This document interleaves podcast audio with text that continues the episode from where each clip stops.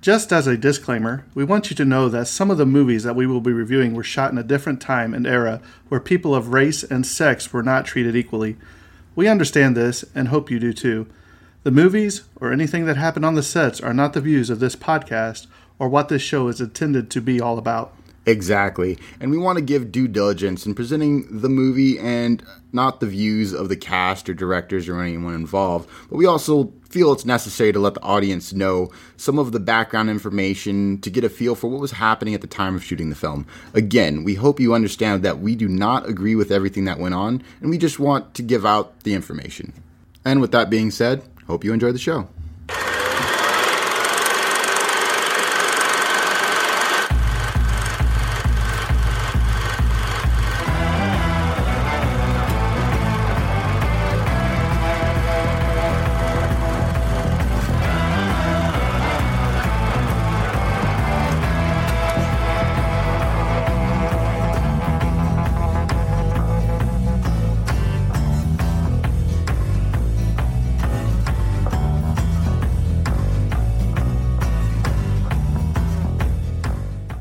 All right, guys, welcome back to the Tragedy of Cinema, uh, episode 53, part two of Jurassic Park. So, uh, like I said before, I'm joined by Kyle once again, and we're just going to go ahead and jump right into some more interesting facts.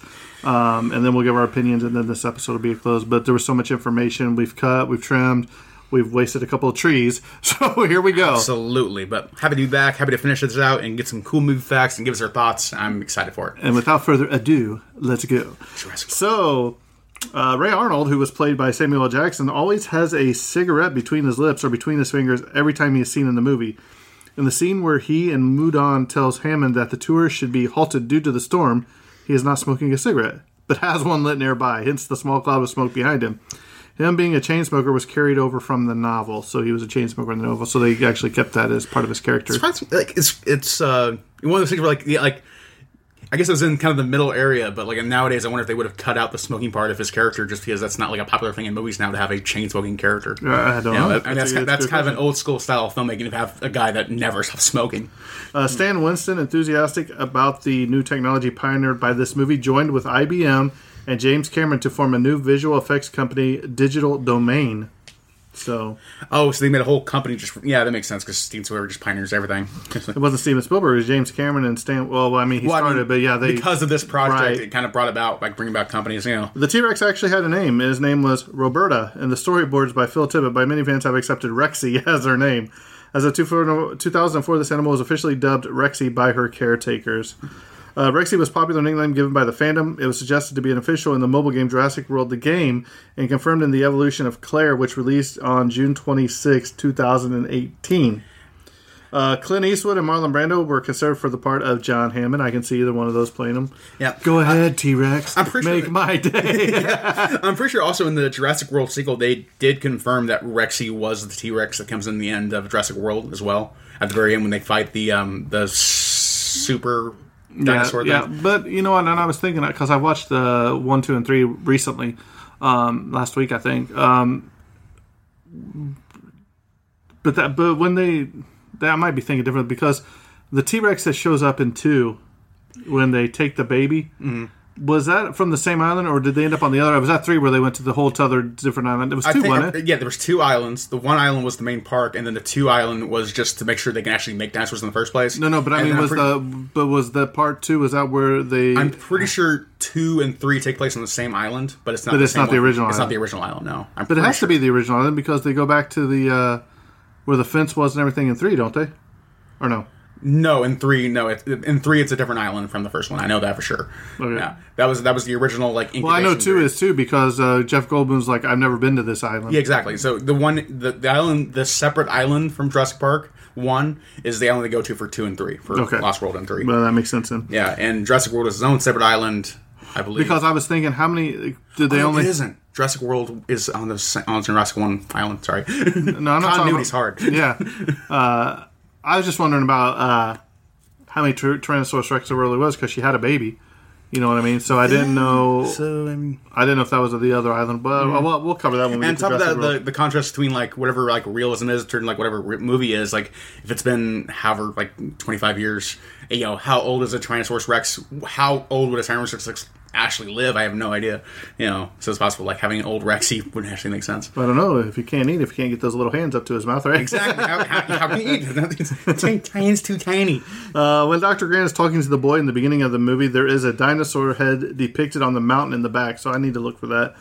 Uh, Fred Awesome. Sorensen was the pilot who flew the crew off Kauai when the hurricane hit during production. He played Jock, the pilot who flew Indiana Jones away in the opening scene of Indiana Jones and the Raiders of the Lost Ark in 1981, directed by Spielberg. Cool fact. Yeah, so he really was a pilot. yeah. Classic giant monster films like King Kong 33 and Godzilla 54, which uh, here in a couple, two weeks uh, from today, actually, the actual King Kong versus Godzilla, or Godzilla versus King Kong is coming out. I can't wait. Uh, but they were both major that. influences on Steven Spielberg, and the main reason why he wanted to direct it. Spielberg paid homage to Kong in the film with Dr. Ian Malcolm uttering, What have they got in there, King Kong? also, after seeing the Kong puppet on the Universal Studios tour, Spielberg asked the designer to apply the same principles to the movie's dinosaur. For example, smoothness, muscle tone, etc. In the making of Jurassic Park's book, Spielberg described how King of the Monsters' version of Godzilla was an influence, stating Godzilla, of course, was the most masterful of all the dinosaur movies because it made you believe it was really happening, which I agree because it looks so good.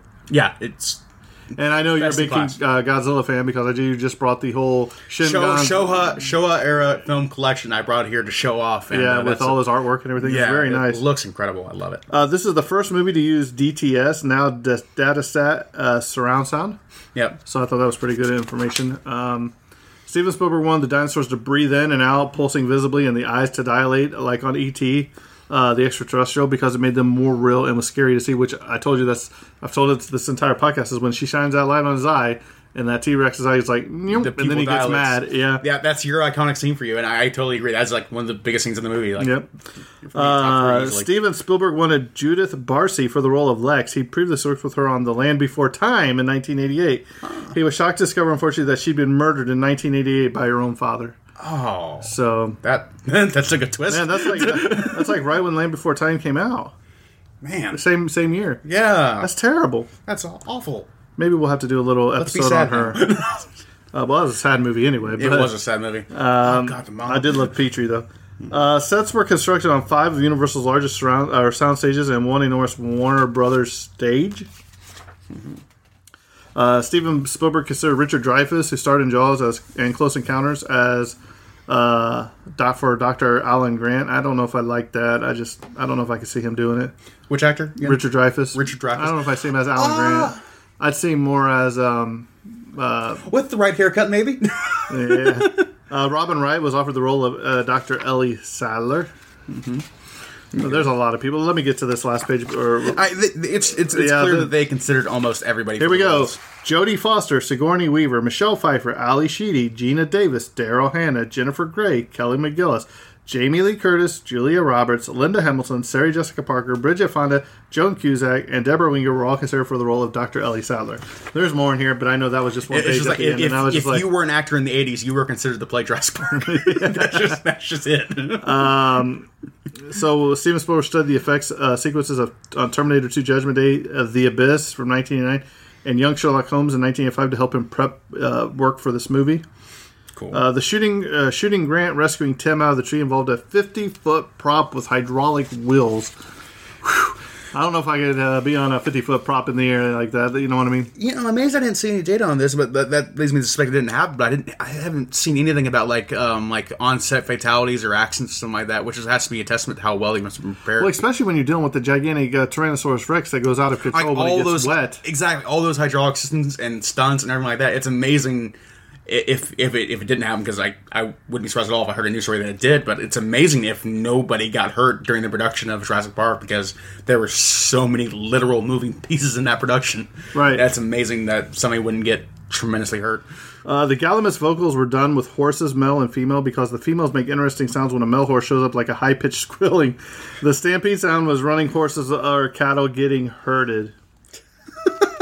so you see the two different versions. That's kind of like uh, when you get married, you know. Exactly. Woman's got the high pitch, man just feels like he's been trampled over. Exactly. Such is life. this is interesting. At the 66th Annual uh, Academy Awards, uh, Steven Spielberg, and this is in 1994, Steven Spiel, uh, Spielberg's Schindler's List from 1993 and this movie competed for the best sound category. Ultimately, this movie won. So, how would you like to be Spielberg when you know two movies of yours are going up against each other?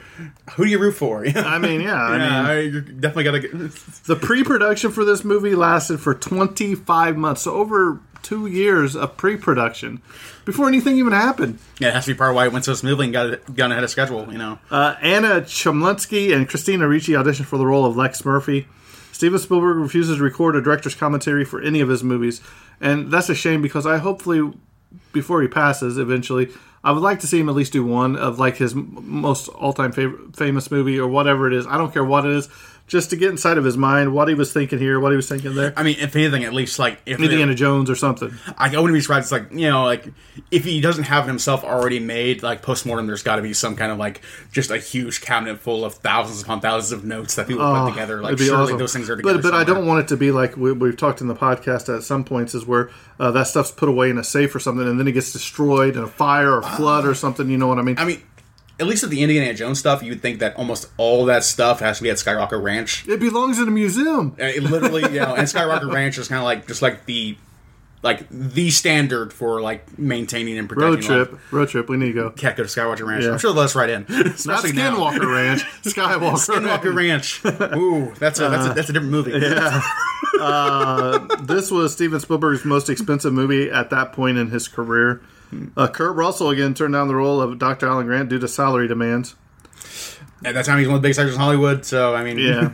I mean, when the helicopter lands on the island at around 17 minutes, dummies were used instead of real passengers because of the riskiness of the descent at the location of, I'm going to mispronounce this name, Manawaiupiana Falls.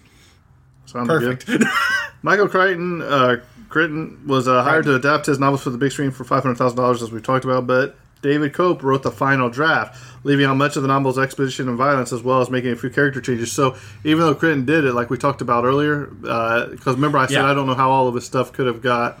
Changed, and we like kind of now we same, know like, same because- page. It's like that would have been a much darker movie if they kept so much of that Right. stuff. But now we know since David Koepp or whatever was on there, then that's easily happened. Uh, there were two animatronic Tyrannosauruses built for filming. One was the full body version. The other only consisted of a head and was used for close-ups. So I want to say they actually filled that one out later for the Lost World. I think pretty sure they they reused Oh, they some have. of those props, and I'm pretty sure because there, there's a scene in Lost World where they have two Tyrannosaurus Rexes going at it, basically um, at a bus, and I'm pretty sure they reused both props simultaneously. Then like built the other one out more, Oh, fleshed it out a little yeah, bit more. to be more of a tier- yeah, literally fleshed it out. although sickly in the movie, a Triceratops could, in reality, successfully battle a T-Rex. yes, you know Triceratops didn't exist, but I know, but still, yeah, technically. No, don't start. don't tell me the Triceratops didn't exist. You're going to start a war in here. It, it's a it's a bone mold thing. Yeah, it's it's dumb. Oh, no, here I, we go. That, that, something like a Triceratops existed, but not uh, as an individual species. It was just an elephant with a horn. Okay.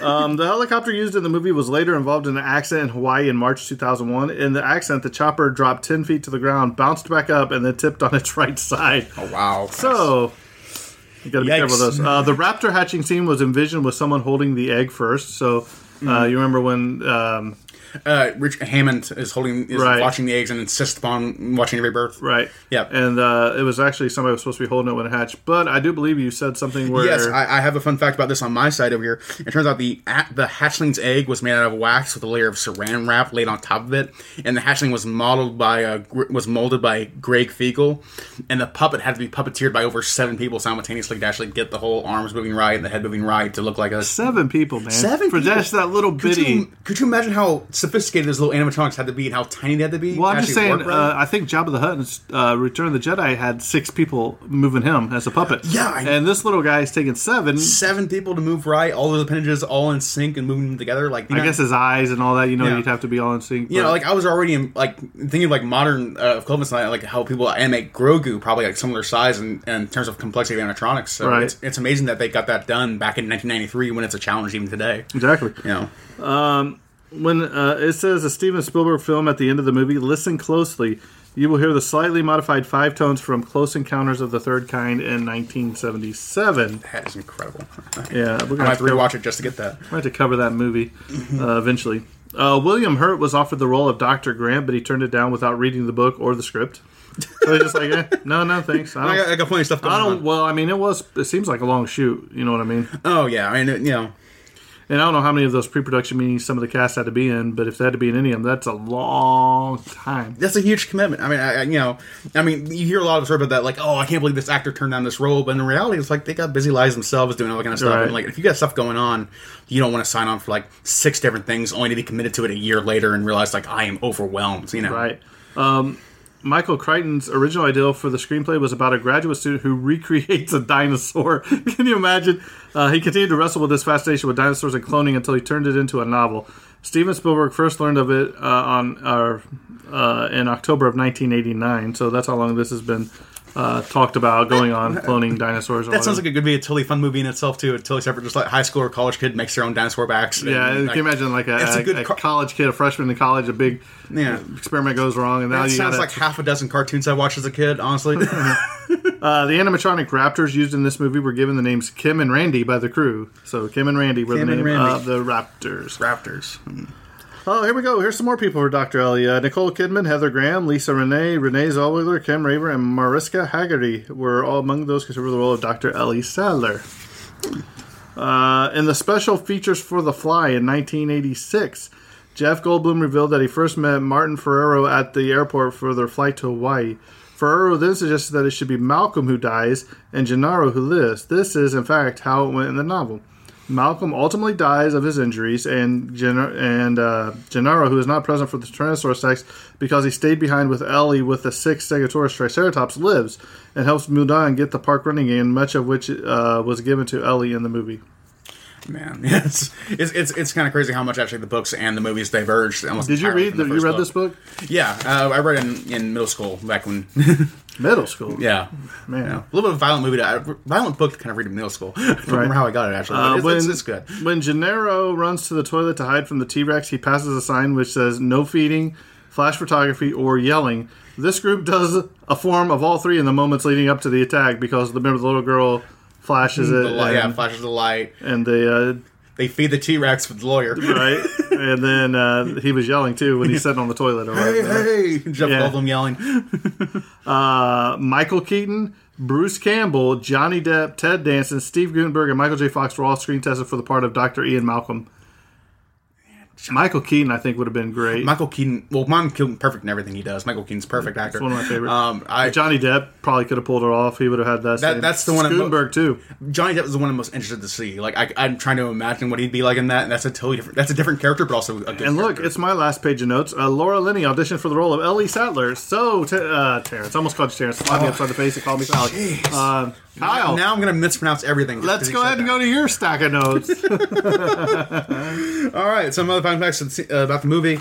Um, a team of paleontologists, a team of paleontologists at the University of Copenhagen determined that after one and a half million years, the nucleotide bonds of the DNA would be too short to get any meaningful data out of, and dinosaurs had to have gone to extinct 65 million years ago. So any um, nucleotide bonds between their DNA are are most likely like unsalvageable.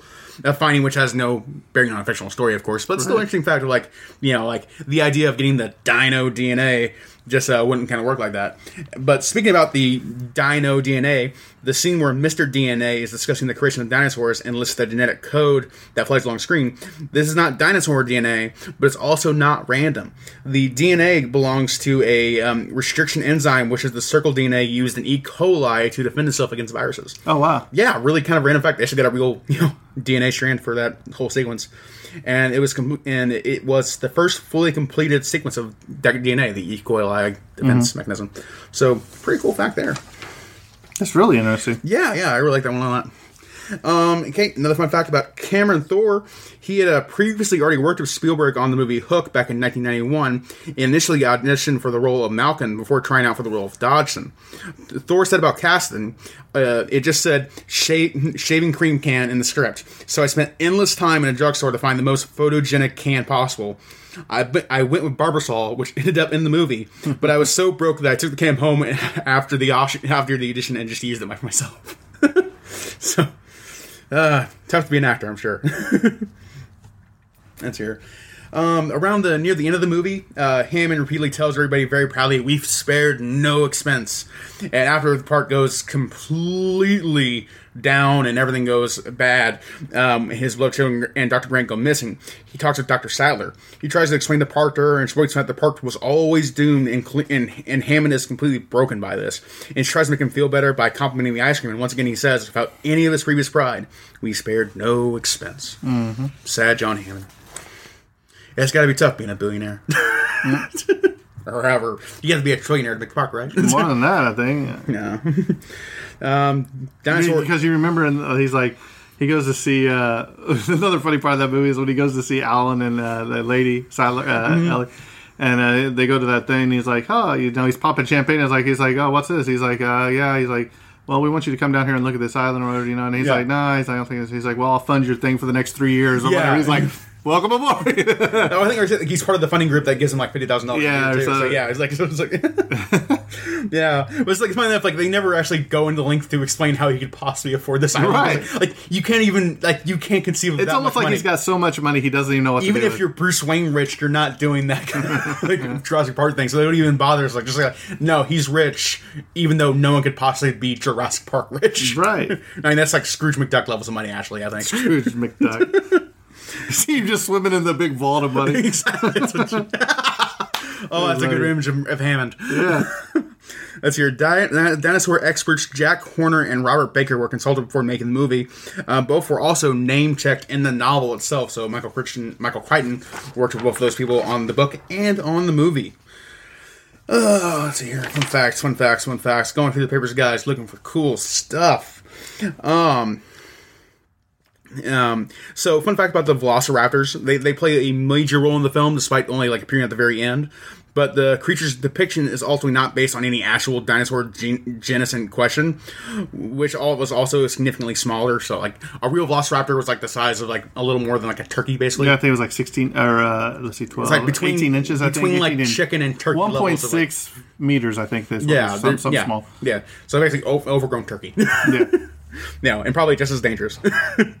um, but shortly before Park's um, theatrical release, the similar Utah raptor was discovered, although it proved to be even bigger appearance than the film's raptor. So there is a there is a raptor that, that is bigger than the Velociraptors in the film. Then weren't they going to call it like U, U, Utorius uh, It- Spielbergius or something like that? That sounds like an awesome. Name. No, name. I'm serious. I, think I, read that. I think that was in my notes somewhere. I just skipped over it. I Oh, I don't think it's uh, um, it's not mentioned here, but uh, yeah, uh, they the- it, the official name for it did end up being just Utah Raptors, Oh, which I think is actually a name of a basketball team. Now I think about it too.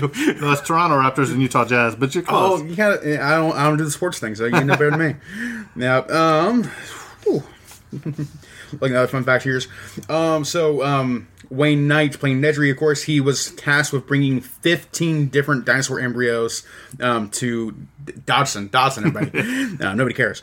Um, but as you see in the film, there's actually only seven species currently on the island. So that means that, um, you know, even in the Jurassic Park had kind of the idea of sequel plans and all that kind of stuff, there were dinosaurs they intended to put into the original film and into the sequels that they just didn't get around to. And Nedry early had DNA samples from all 15 when they only had seven in the film.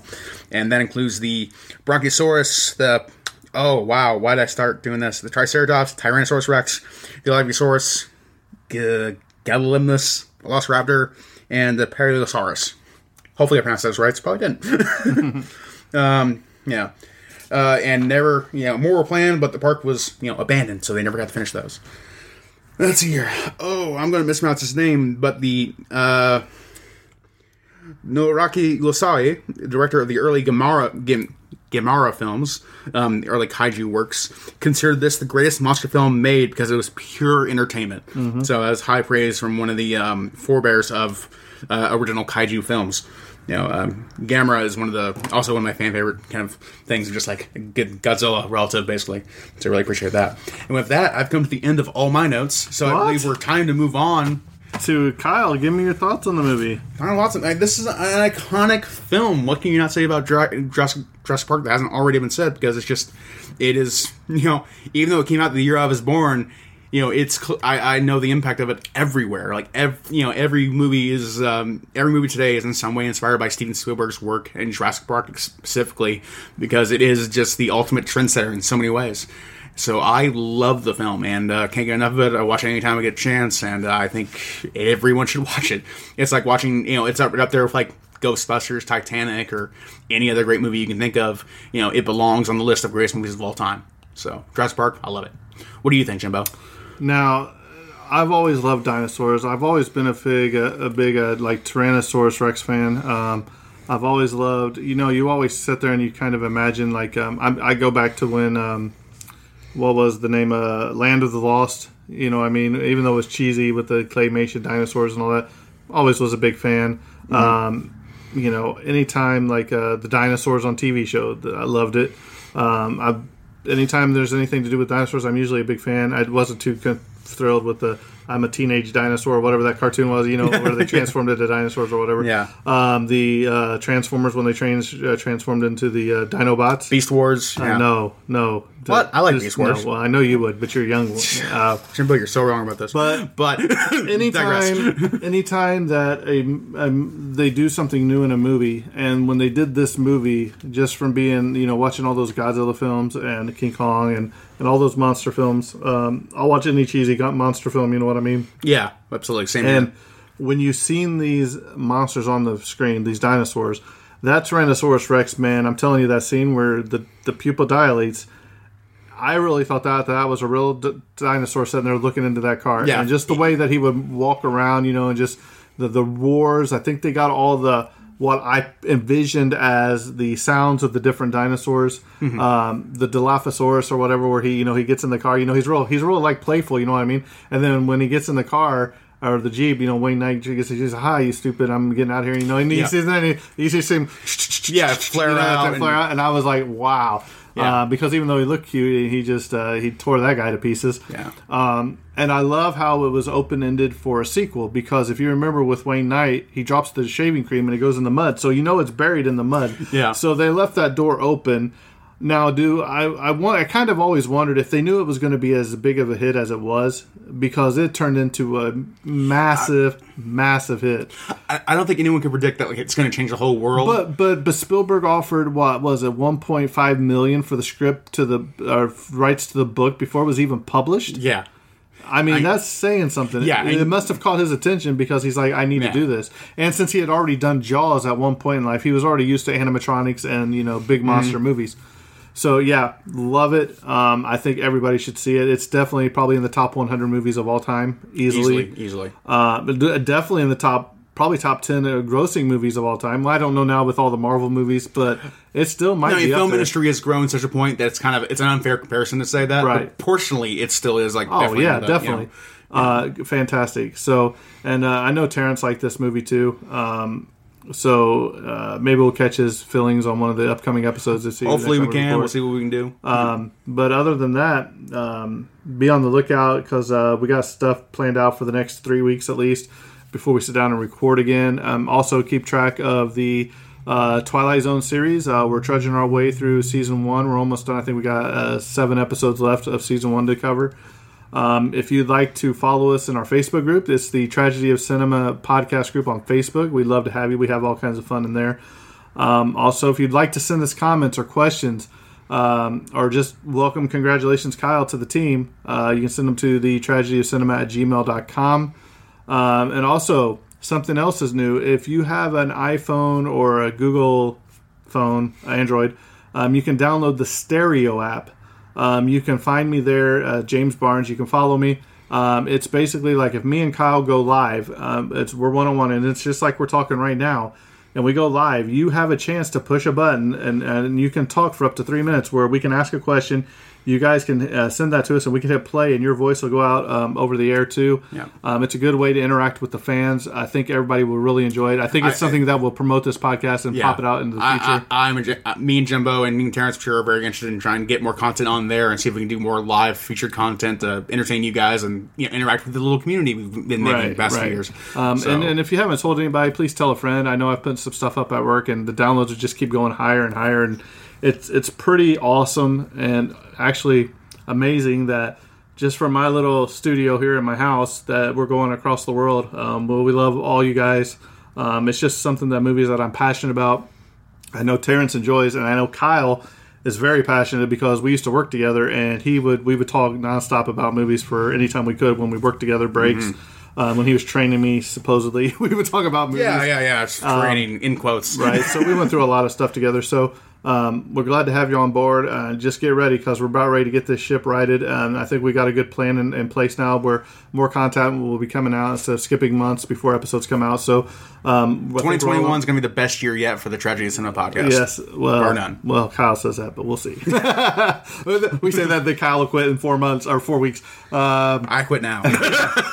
Well, with that being said, I think this has been an, an extra long episode. But when you have an extra long episode like this, you want to make sure you cover at least all the interesting facts that you find that you think people should know about. And Jurassic Park deserves it, frankly. yeah, You know. so also our two-year podcast anniversary is coming up. I believe it's April 9th. Um, so if you would like to send us an audio clip, uh, send it to the treasury cinema at gmail.com, wishing us happy birthday, happy second birthday, or whatever you want to do. Uh, send us an email. I'll read it on the air that day. Um, we will be covering uh, for that week. I think it won't fall, drop till that, the 13th.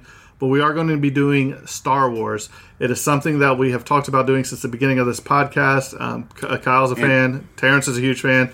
I'm a diehard. So Of course. um, it'll be another longer episode. It'll probably be two episodes long, like this one, maybe At three least. Yeah. Because there's so much to talk about and, and what it meant to each one of us. So be on the lookout for that. If you'd like to participate in that, we'd love to have you guys uh, write in and, and or send audio clips, and that way we'll put them in there and we'll just have fun like we did back when we did. Uh, oh, what was that terrible vampire movie? Uh, the Lost Boys. That's what it was. so uh, they'll be coming out after me now. Johnny Uh, yeah, just there's two things you always got to remember. Lost Boy sucks. And Lost Boys is terrible. And yes, number one, Die Hard is not a Christmas movie. and with that being said, I think this episode's coming to a close, and that's a wrap. And cut.